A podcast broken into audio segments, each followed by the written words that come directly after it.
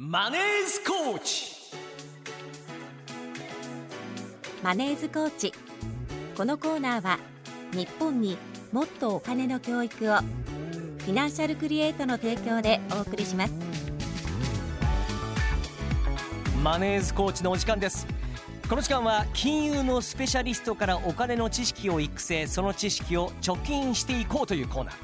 コーチをしていただくのは株式会社フィナンシャルクリエイト代表取締役の高塚智博さんです。おはようございます。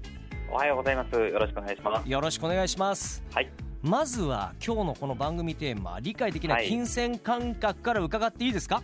はい、もちろんです、はい、こちらですね、結構もう何時間でも語れるぐらいお話あるんですけどご自身ですか？それとも周りの方の？自身のことももちろんありますけれども、私やっぱりこういろんな方の家計のロードマップをこれまでずっと作ってきてるんですね。そうですよね、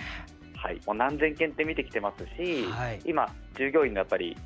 ご相談もかなり監修の方してます、うん、でそんな中でちょっとお伝えしたいことがあって、はいはいはい、まあ、お金って、うん、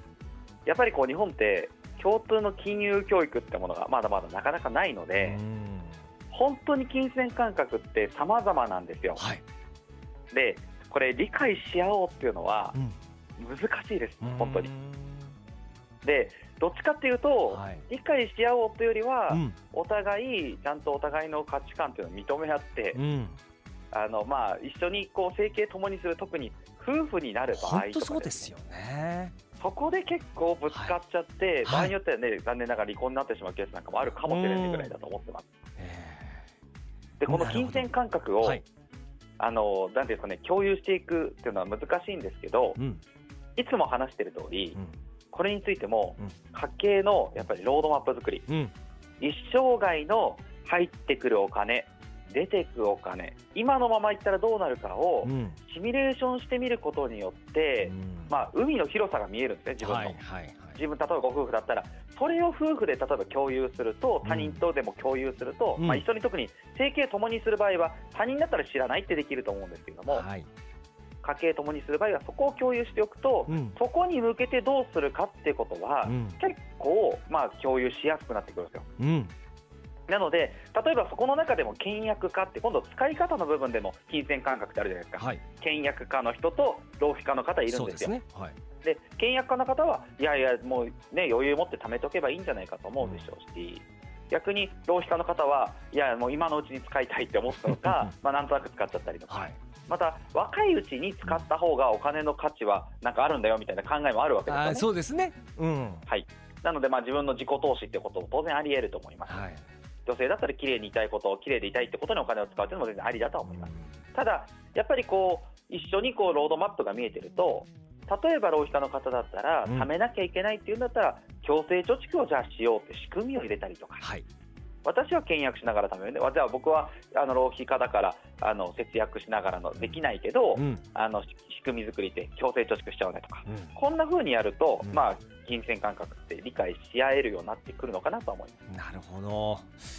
夫婦揃って柴田家は浪費家なので、はい、同じ金銭感覚ではあるものの良くないパターンの方なんですよね、はい、いや、まあでも強制貯蓄すれば私もそうですから、はいはいはいはい、私はお小遣い制にしてもらってますから、うん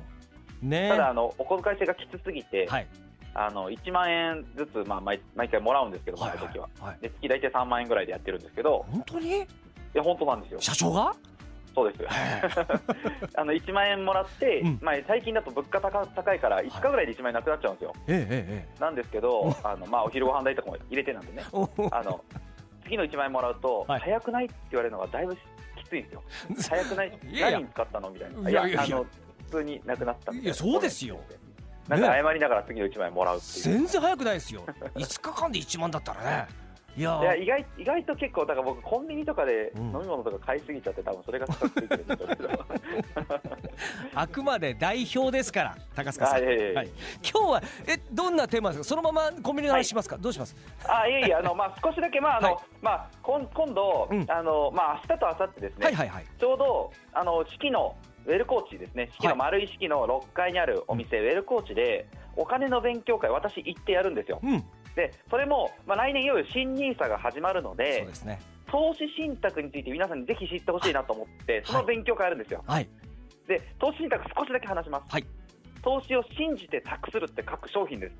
確かに。で、信じて託する以上やっぱりその中身も知らなきゃいけないですし、うん、勉強しなきゃいけないです。これだけはお伝えしておきたいです、うん、でその勉強できる、セミナーとかってオンラインでもよくやってるんですけど、はい、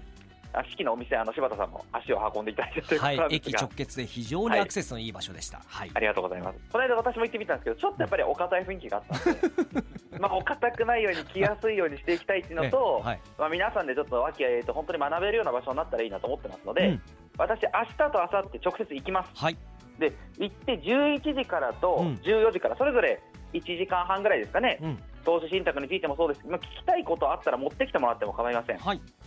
その場で本当に研修みたいにホワイトボードを使って説明しますんで、うん、はい、ぜひお時間ある方は騙されたのを来てみてください、うん、投資信託分かるようになりますから、社員にしてる研修と同じ研修皆さんにしますので、ね、まだに人数空きありますので、うん、明日明後日朝と昼ありますのでよろしくお願いいたします、はい、分かりました、はい、途中で血糖値が下がってくる時あるのでよかったらちょっと甘いものつまめるものを持っておいた方がいいかもしれませんよ。そうですね。なんか丸井さんなんか飲食ダメかもしれない。ダメですか、本当ですか。ごめんなさい。余計なこと言っちゃいました。はい。はい、ちっちゃいものであればつまんでもらっても大丈夫です。ね、はい。さて番組でお金に関する素朴な疑問リスナーの皆さんから募集しています。住宅ローンや子どもたちの学費、さらには老後の資金など皆さんのお金の悩み事を高塚さんが解決してくれます。